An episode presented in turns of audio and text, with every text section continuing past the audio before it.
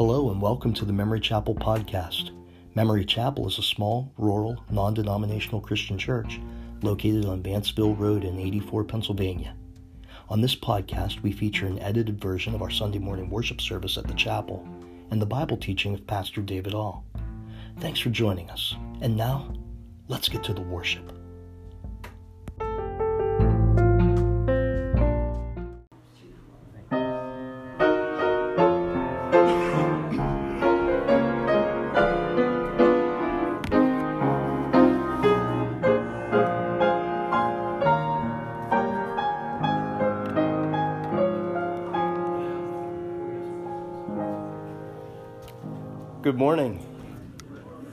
Welcome in the name of our Lord Jesus Christ. So glad that you're here with us today. Our call to worship this morning comes from Luke's Gospel, chapter 8, verses 4 through 15. As a large crowd was gathering and people were coming to Jesus from every town, he said in a parable A sower went out to sow his seed. As he sowed, some seed fell along the path. It was trampled on, and the birds of the sky devoured it. Other seed fell on the rock. When it grew up, it withered away, since it lacked moisture. Other seed fell among thorns. The thorns grew up with it and choked it. Still, other seed fell on good ground. When it grew up, it produced fruit, a hundred times what was sown. As he said this, he called out, Let anyone who has ears to hear listen. Then his disciples asked him, What does this parable mean? Bless you. So he said, The secrets of the kingdom of God have been given for you to know, but to the rest it is in parables, so that looking they may not see and hearing they may not understand. This is the meaning of the parable. The seed is the word of God. The seed along the path are those who have heard, and then the devil comes and takes away the word from their hearts, so that they may not believe and be saved. And the seed on the rock are those who, when they hear, receive the word with joy having no root, these believe for a while and fall away in a time of testing. As for the seed that fell among thorns, these are the ones who, when they have heard, go on their way and are choked with worries, riches, and pleasures of life, and produce no mature fruit. But the seed in the good ground, ah, these are the ones who, having heard the word with an honest and good heart, hold on to it, and by enduring, produce fruit.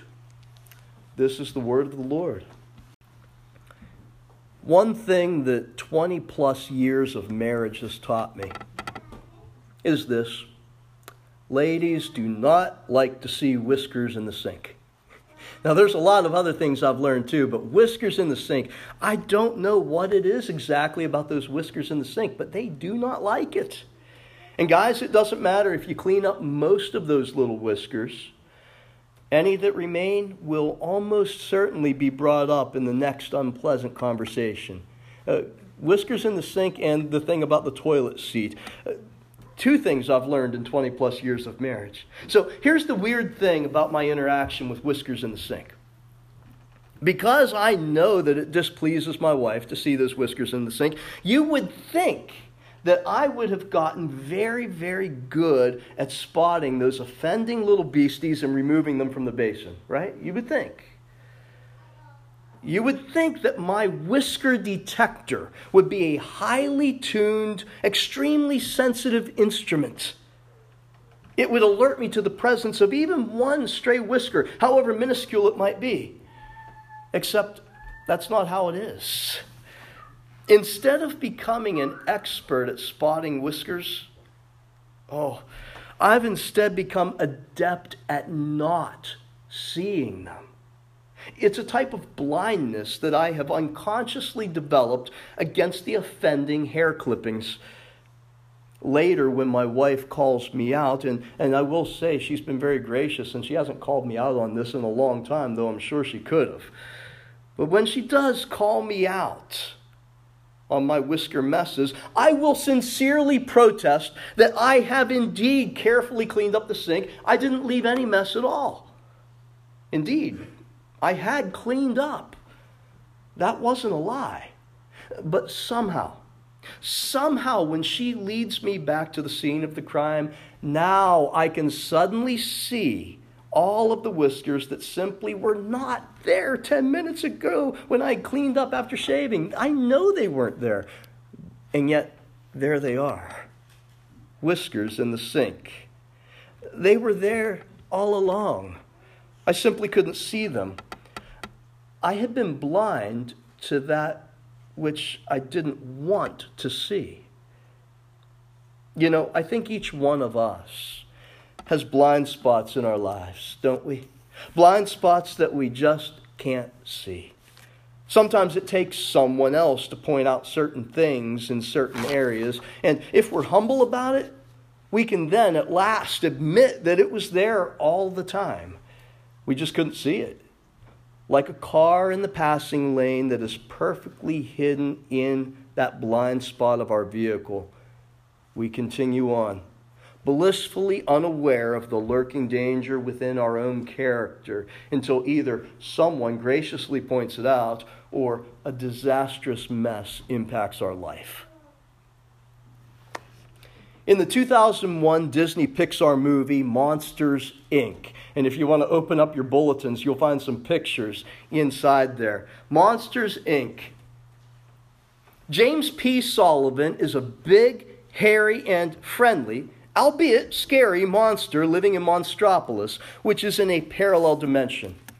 He works at an industrial facility called Monsters Incorporated, Monsters Inc. is a utility provider that generates all of the electrical power for the city by harvesting the screams of scared little children in our world. The monsters themselves, most of them are not mean, cruel, or bad intentioned. No, they're simply doing their jobs and living their lives. The monsters who work for Monsters, Inc. consider children to be highly toxic occupational hazards. And so, following strict safety protocols, the monsters creep into children's bedrooms through their closets and scare them in the middle of the night. The screams that the children let out produce tremendous amounts of electrical power for the benefit of the monster world. You see how it works now. James Sullivan known to his friends as Sully, is a likable, friendly, hardworking fellow who just happens to be the top scarer at Monsters, Inc.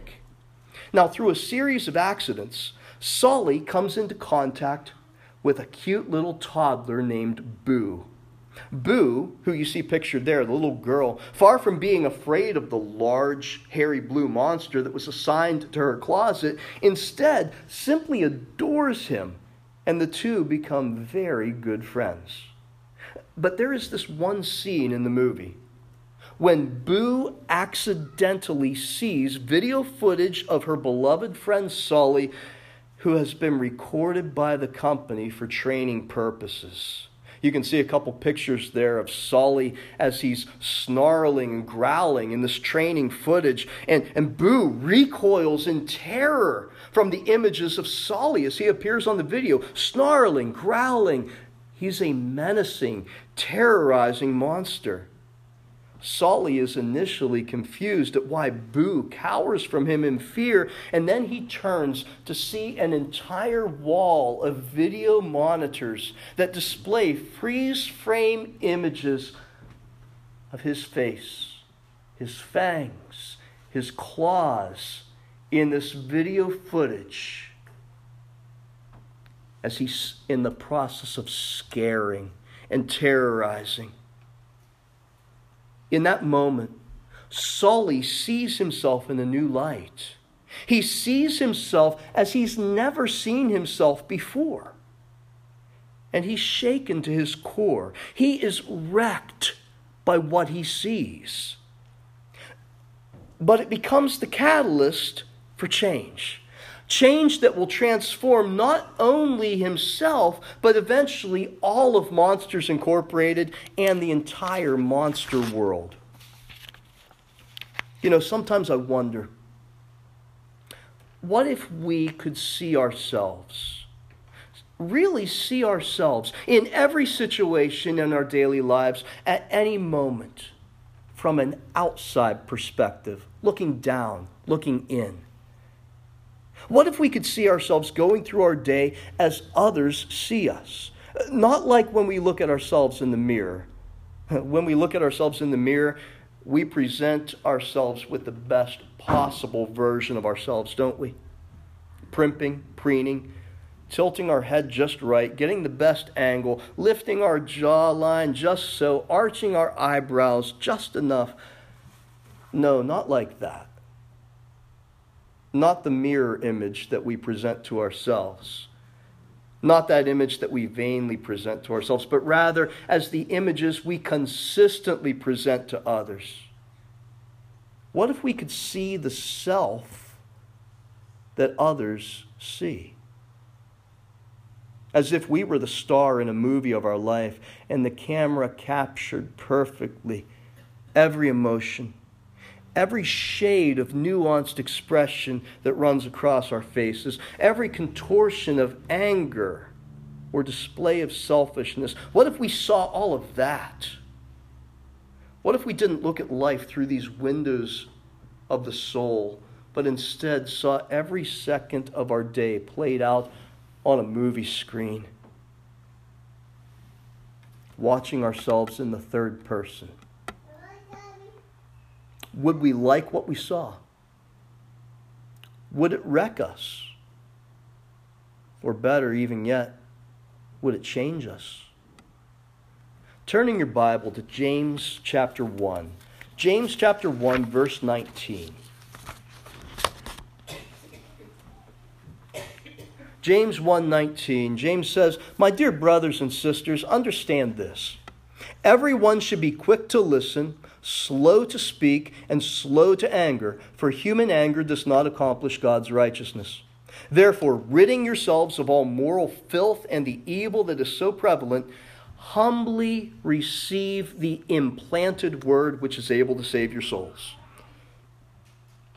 But be doers of the word, and not hearers only, deceiving yourselves. Because if anyone is a hearer of the word and not a doer, He's like someone looking at his own face in a mirror.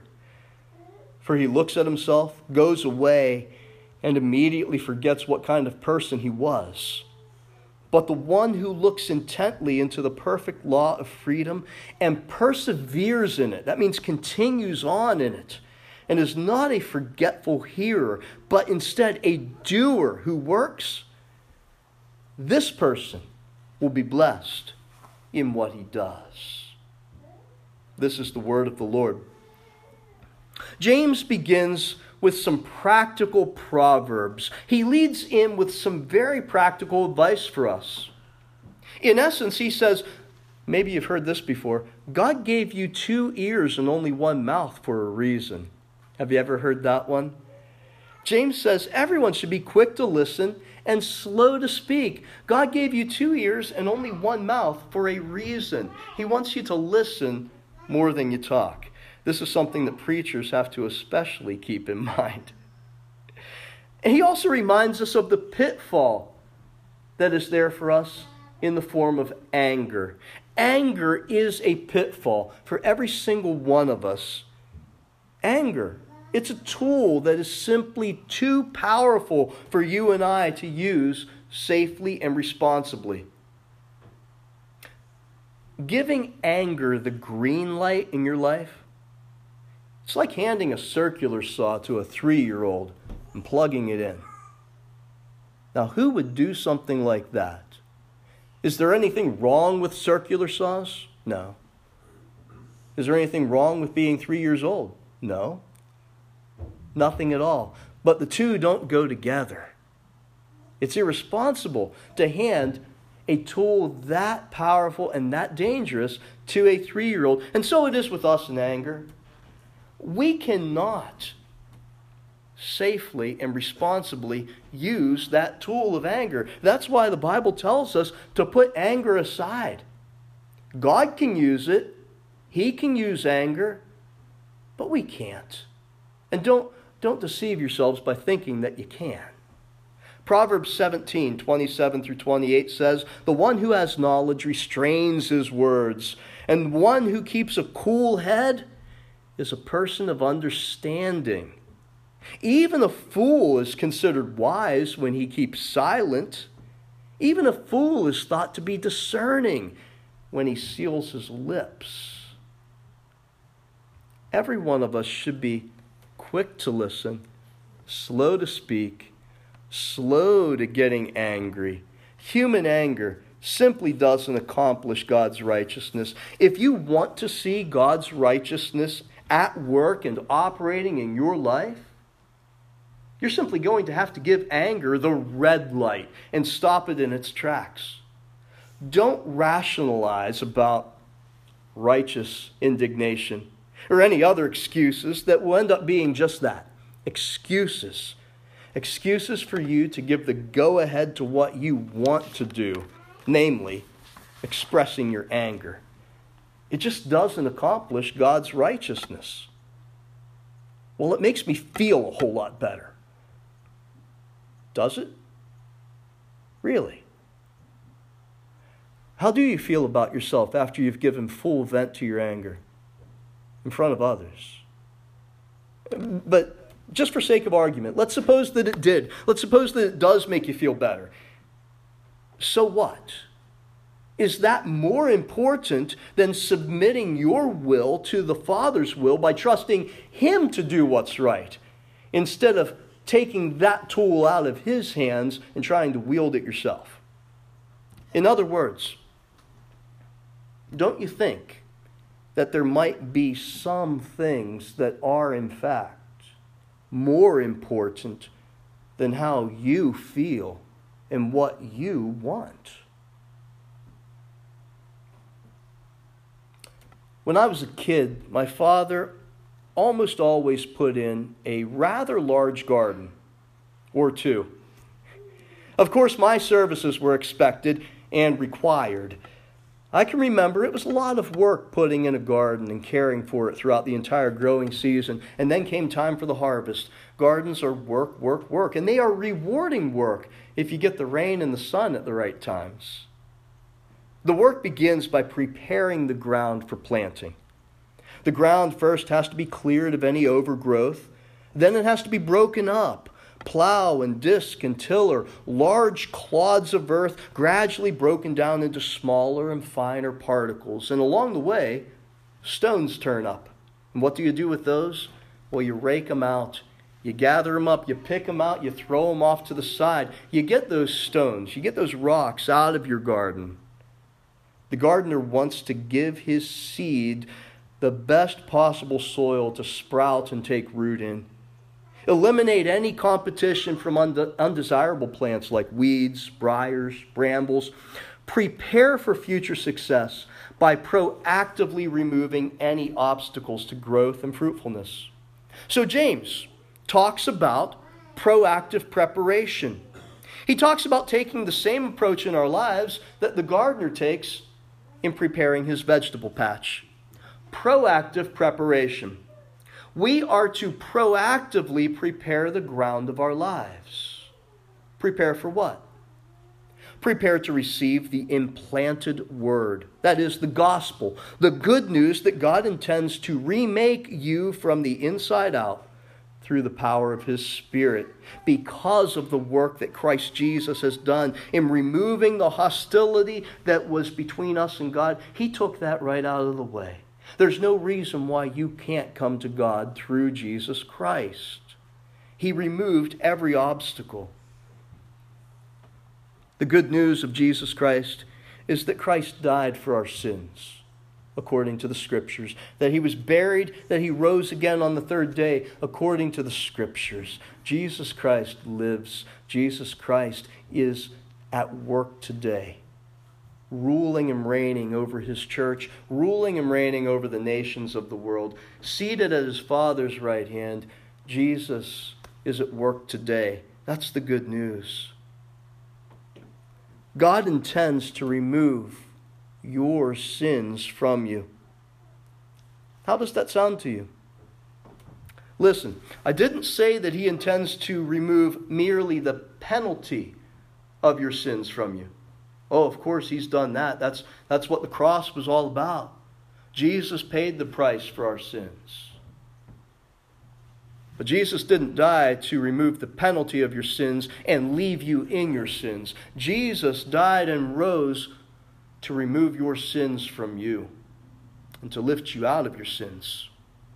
He intends to radically change you from the inside out, from the ground up. Imagine for a moment, if you will, there's a country that has suffered severe famine because of a mysterious blight that has left the soil ruined for any growing of any fruitful crops. Now, weeds and briars and brambles, they grow in abundance, but any good crops that produce food simply won't grow in this blighted soil. And the people starve because the ground will not produce anything good to eat. And then, one day, word comes that in a faraway land, a brilliant scientist at great personal expense has succeeded in producing a seed that is not only resistant to the blight, but once it takes root, it can actually reverse the power of the blight in any soil in which it takes root. It will not only successfully grow, but it will renew the soil in which it grows. And now you hear that all of these wonder seeds will be sent across the sea to this land that is suffering from this blight. The first shipment of seeds is scheduled to arrive in two weeks' time. Some people are skeptical, and they plainly state that they will not place their hopes in this fairy tale. Uh, others are prideful they say that they don't need any help from outsiders who don't live here. They and their countrymen can solve their own problems just fine, thank you very much. But others, others, in jubilant anticipation of the seed's arrival, head out into their overgrown, weed ridden, bramble patches of a field, and they begin to clear the land. They pull out the briars and brambles and they burn them. They turn the soil, they rake out the stones, they plow and till and make the ground good to receive this transformational seed. They want to give it the best opportunity to sprout, take root, and transform their futures from bleak misery to hopeful abundance. The seed is the Word of God, and it will transform the life of the one who humbly receives it and allows it to sprout, take root, and transform their life. But why will some of you insist on setting the table against the success of this good news, this gospel of grace? Why is it that you will not remove the weeds, the briars, the brambles, the stones. Why will you insist on holding on to old sins?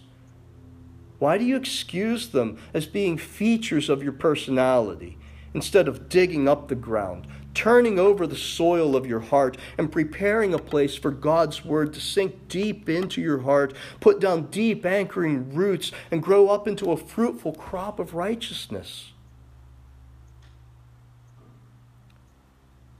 Humbly receive the good news of what God in Christ has done for you and respond appropriately by clearing the land of your life so that you might grow up in Him to be fruitful plants, trees of righteousness that bring forth good fruit.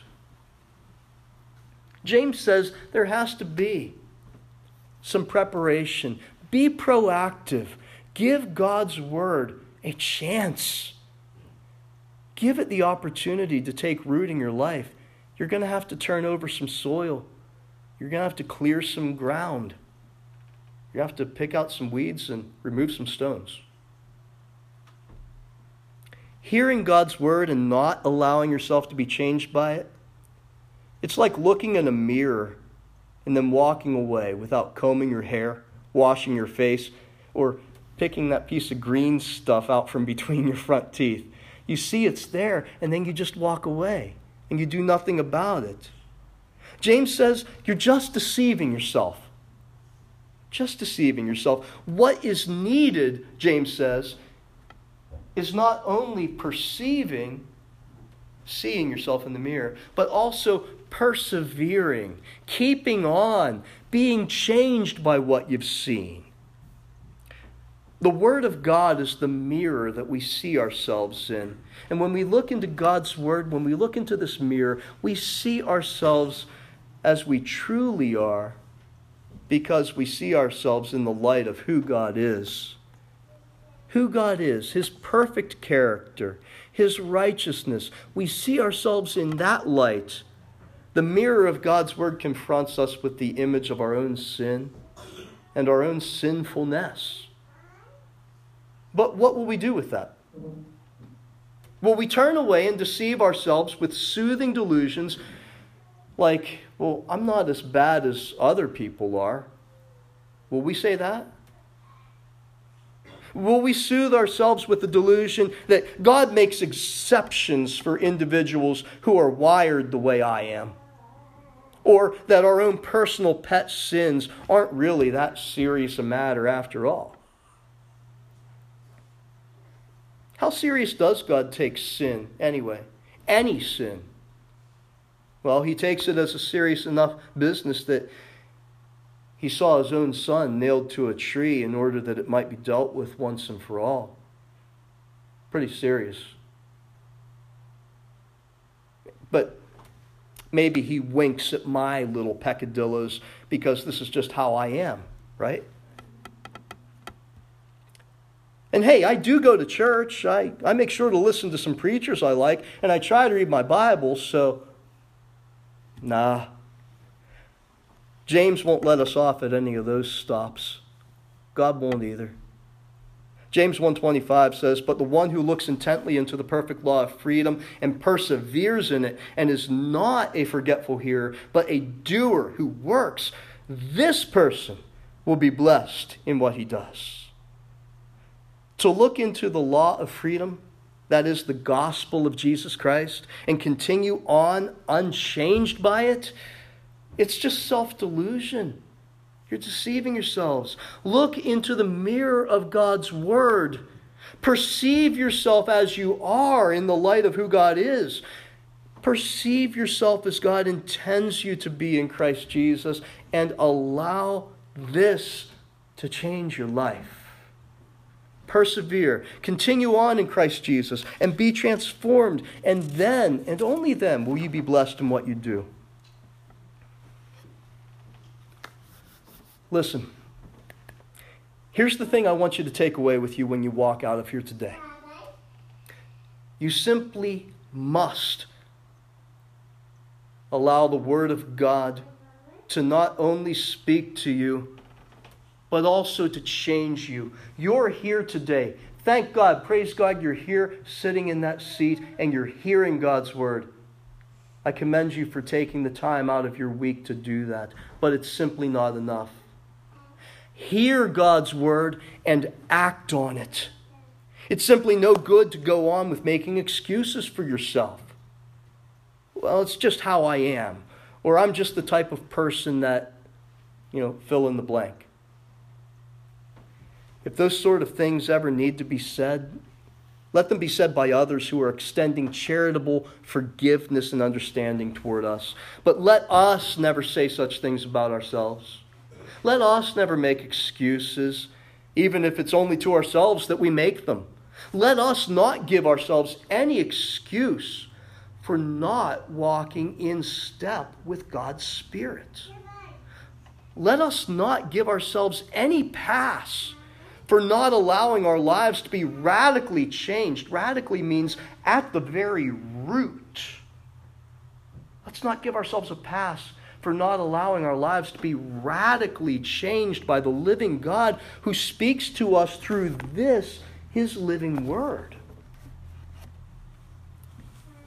Have the wisdom, James says, have the wisdom to be quiet and listen to what God's word says without trying to twist it around to allow for it to say something that you want to hear. Clear the land of your life. James says, make preparations in your heart. Clear the land. Some of you, even at this station of life that you're in, you still need to turn over some ground. You still need to break up some clods and pull out some weeds and burn some briar patches and allow the gospel of Jesus Christ to take root and transform you. Even if it's just transforming some little corner of your heart that up to this point has been left unchanged. Some of you may have fairly decent garden patches at this point in your life. Praise God that you do. But there remain little pockets, little corners of cherished behaviors that you afford for yourself as weedy little indulgences. And you think that God winks, that it's not that big of a deal, that He understands how you are. Dig it up. Do you dig? Dig it up. He intends to remove your sins from you, not merely the penalty that your sins are due. Be doers of God's word, not hearers only. Bible study groups are good and they are necessary. But you know, there is definitely a danger of always learning, learning, and never doing. We must hear God's word and act on it. Be willing to make changes in your life in order to bring it into line with God, what God's word says. Hear and do. So, what about that mirror? What about the blind spots? How, in other words, how can I see what I'm blind to? How can I see what I can't see? A couple ideas for you, very practical. First, if you have a spouse or a loved one, a brother or sister in Christ that you can rely upon to speak the truth to you in love, and I'll emphasize that in love. That means they're doing it for your benefit and not for your detriment. Ask them to speak that truth to you in love.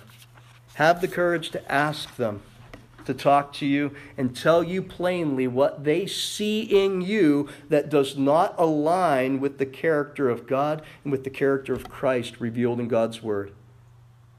Ask them to point it out to you, the things that you yourself cannot see. This is important. Don't be hurt or upset when they point out something to you that you don't agree with. Remember, we are looking for blind spots. Don't argue and fight with them. If you ask them, don't be shocked and hurt if they do exactly what, the, what you've asked them to do. Instead, hear them. Bite your tongue Knock down your sensitivity and your pride and inwardly forgive them for doing exactly what you just asked them to do. And then ask them a few questions to try to better understand before thanking them and reaffirming your love for them. Because they may be a little bit nervous about doing what you're asking them to do. But maybe you don't have someone who knows you that well, someone who sees you on a regular basis. Maybe you don't have someone that you can rely on to speak the truth to you in love. That is, for your benefit, not your detriment. What then? Well, this is where I will direct you to the other step, which I want every one of us to do. And that is simply listen to God's word. Spend time with the Lord in prayer. Spend time with the Lord in His Word. Ask Him to show you where you are not walking in step with His Spirit, where you are not carefully cultivating the character of Christ Jesus, where it is that you've allowed little pockets of old, self centered character to continue growing like a jungle in your garden, a jungle that you've either chosen to ignore, excuse, or secretly nourish. The Lord, I believe, will make it plain to you because Remember his purpose. He intends to remove your sins from you. So if you ask him humbly and sincerely, he will show you. Read and pray. Hear and do. Listen and act. You simply must allow the Word of God to not only speak to you, but also to change you. Hear God's Word and act on it. Let's pray. Our Father, we thank you for your word.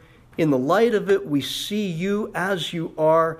And if we're humble enough, we see ourselves in that light as we are in all of our sin and our sinfulness and self centeredness. Father, we pray that the mirror of your word would show us clearly the areas of our heart that continue to grow like overrun jungles. Help us to humbly clear that land of our heart, to turn over that soil, to remove the stones and the weeds, and to humbly receive your word, which is able to save our souls. And then, having received it, Father, may we continue in it by being not merely those who have heard your word, but indeed those who have been changed by it, those who continue in it, those whose lives have been transformed as we become doers of your word and not self deceived hearers only. Father, we ask that your Spirit would do this work in us, that we might produce good fruit in our lives. In the name of Jesus Christ our Lord, we ask it. Amen. James called it the implanted word, that seed of the gospel which brings life. It will save your souls and it'll change your life if you will allow it to take root. James says we might have to turn over some ground, clear some land, pull out some weeds, burn some briars, remove some stones. Give that seed of God's word every opportunity to take root in your life and be changed by it. Ask the Lord to show you where you still have jungles growing in your garden patch. He'll show you, and by His grace, He'll change you. May the grace and peace of our Lord Jesus Christ be with you all today, this week, and forever. Amen.